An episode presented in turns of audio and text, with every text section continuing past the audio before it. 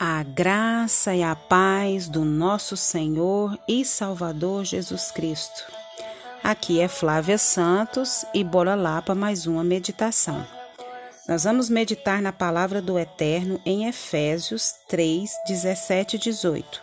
E a Bíblia diz: Para que Cristo habite pela fé nos vossos corações, a fim de, estando arraigados e fundados em amor, poderdes perfeitamente compreender com todos os santos, qual seja a largura e o comprimento e a altura e a profundidade. Aleluia, glória a Deus. Para que Cristo habite pela fé nos vossos corações. É o que acontece quando pela fé em Cristo e na cruz. Nós estamos firmados pela fé, pelo que Cristo fez na cruz por nós, a fim de estando arraigados, enraizados e fundados em amor, fundados, é, alicerçados, enraizados nesse amor, nessa graça tão preciosa que Cristo tem por nós, morrendo e se entregando, e nós agora estamos enraizados, alicerçados, estamos fundamentados em quê? Nesse amor precioso, que é firmemente estabelecido e aprofundamente enraigados, em, alicerçados.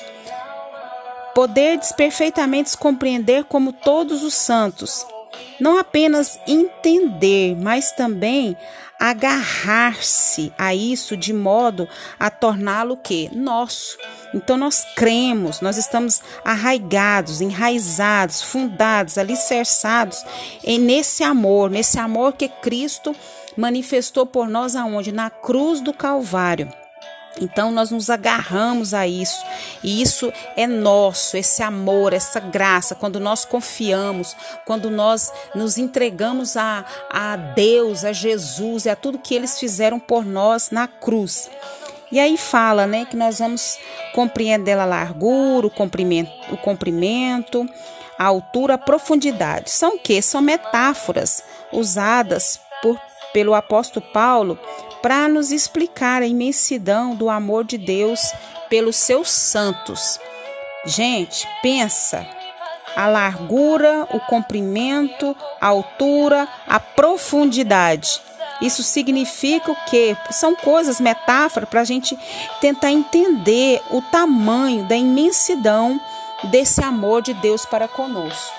Então nós temos que estar mesmo enraizados e alicerçados é, nesse poder glorioso de Jesus e do sacrifício de Jesus por nós na cruz do Calvário.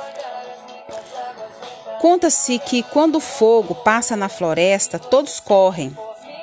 Conta-se que o homem corre, os pássaros voam para outro abrigo, até animais poderosos como os leões, elefantes, dominadores temidos da floresta também correm. O único que fica lá na floresta e não corre é a árvore. Talvez o fogo perguntasse para a árvore: Todos fogem de mim, menos você. Por que você não corre? Nesse diálogo imaginário, talvez a árvore respondesse: Sou uma árvore. Fui plantada por Deus para ficar aqui. Você passará por mim, destruirá quase tudo que eu sou queimará meus frutos, as folhas, chamuscará o meu tronco, mas dentro de alguns meses eu voltarei a florescer, porque você não pode queimar a minha raiz. Na verdade, nem toda árvore sobrevive, mas aquelas que têm raízes profundas voltam a brotar. O que, que isso quer dizer? O que, que significa?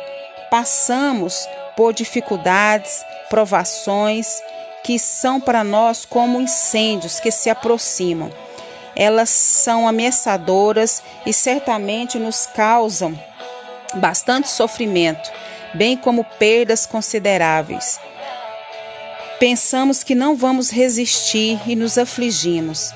Mas o segredo está onde? Nas raízes. Oh, aleluia, glória a Deus. Onde você fincou as suas raízes? Onde estão fincadas as suas raízes? Se elas estão em Deus e em Sua palavra, Por mais ardente que seja o fogo, não importa a situação, você voltará a florescer e dar frutos. Oh, glória a Deus, aleluia! Louvado seja o nome do Senhor. Apenas espere o tempo de Deus. Aguarde a aprovação passar, sofra dor, mas mantenha a esperança acesa.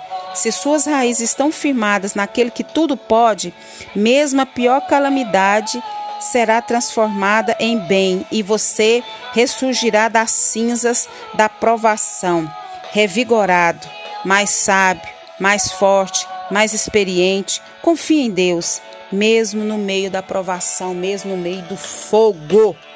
Oh, aleluia! Deus, em nome de Jesus, nós clamamos a Ti nós suplicamos ao Senhor, tem misericórdia da nossa vida. As provações são grandes, as dificuldades são grandes, as lutas são terríveis.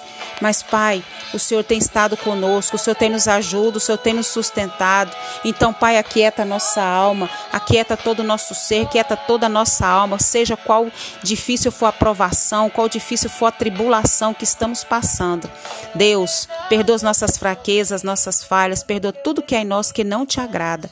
Nós clamamos a Ti, nós suplicamos a Ti, continue nos guardando dessa praga do coronavírus, de todas as pragas que estão sobre a terra. Guarda a nossa vida, guarda a nossa alma, guarda os nossos, guarda a nossa família, guarda tudo aquilo que diz respeito a nós. É o que nós pedimos, é o que nós clamamos, é o que nós suplicamos, é o que nós imploramos. Nós te louvamos por tudo, porque sabemos que até aqui o Senhor tem nos guardado. Oh Jesus, muito obrigada por tudo que o Senhor fez, tem feito que fará, meu Pai. Nós te louvamos nessa hora, Pai, te agradecemos no nome de Jesus. Aleluia, louvado seja o nome do Senhor. Um abraço e até a próxima, querendo bom Deus. Fui!